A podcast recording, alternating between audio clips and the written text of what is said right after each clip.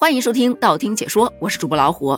都说呀，今年双十一啊，线上平台个个都是冷冷清清的。现在看看这外面的天气，我感觉这双十一该不会是把线上的冷空气都已经发货到全国了吧？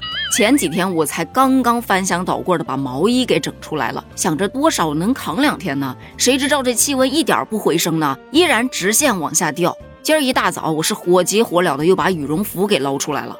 真真是不经一番寒彻骨，怎知羽绒服这么香？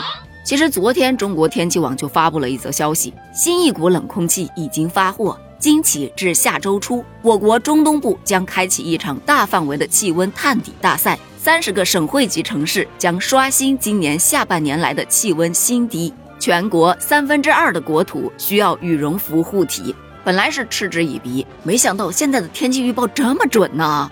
真的冻死人了，但很明显，街上有一部分人穿的特别的厚，而有的人呢，依然穿的十分的单薄，还露着大长腿呢。有小伙伴调侃：他人笑我穿得厚，我笑他人冻得透。但近日啊，网上有一些传言说呀，低温会导致脂肪囤积，穿的越少的人就越容易变胖。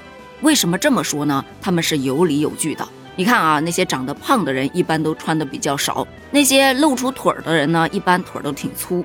还有生活在寒带的人，普遍都比生活在热带的人要胖得多。感觉好像是这么回事哈。好多要风度不要温度的小伙伴就开始惴惴不安了。不是吧？难道我要发胖了？这一下立马就有专家出来辟谣了。此话他不能这么讲。这口长肉的锅，低温他不背。原因啊有三。第一，在低温环境里头，脂肪的燃烧它反而会更快的。首先啊，咱说低温环境下，它会刺激你的身体代谢率增高，包含你的脂肪代谢。因为为了抵御皮肤温度的丢失，身体就会自发的加速新陈代谢率，提高能量的供应。那这能量从哪儿来呢？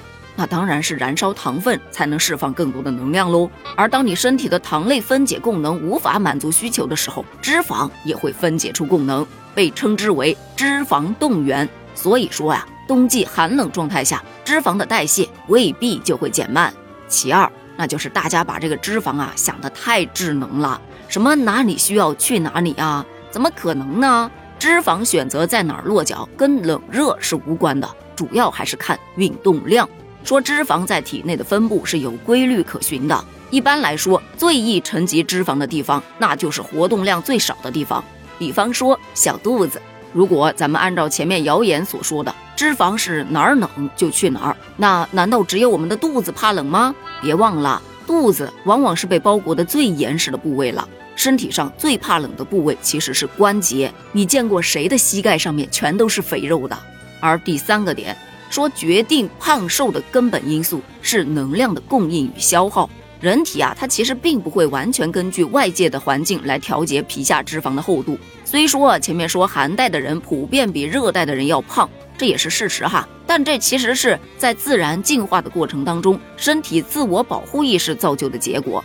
是因为他们那儿又冷，冷吧你就不怎么爱动，不动吧你还没事儿就吃吃吃，这自然而然它不就胖起来了？用专家专业的话来说就是。皮下脂肪厚度决定的根本因素是能量供应和消耗的比例，也就是说，当摄入大于消耗时，脂肪就会增多；反之就会减少喽。简单点说，就是如果你均衡饮食、适当的运动，就不会因为气温而影响到你的身材。最后，有些年轻人呐，火力特别旺，他是足够抵御严寒的，那也只是靠他的高代谢率而已。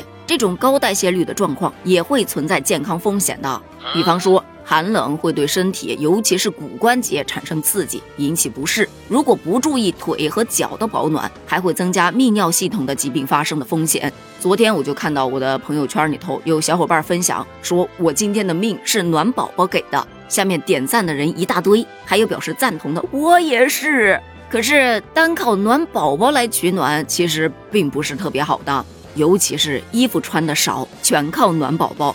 当你过分的依赖暖宝宝时，高温接触或者过长时间的低温接触都会对你的皮肤产生影响。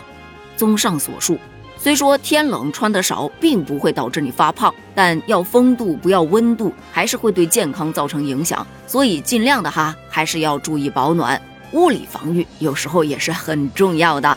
在节目的最后，有小伙伴吐槽说，这双十一呀，大幅度的降温，难道是要告诉消费者们，大家要冷静啊，关爱健康，预防剁手？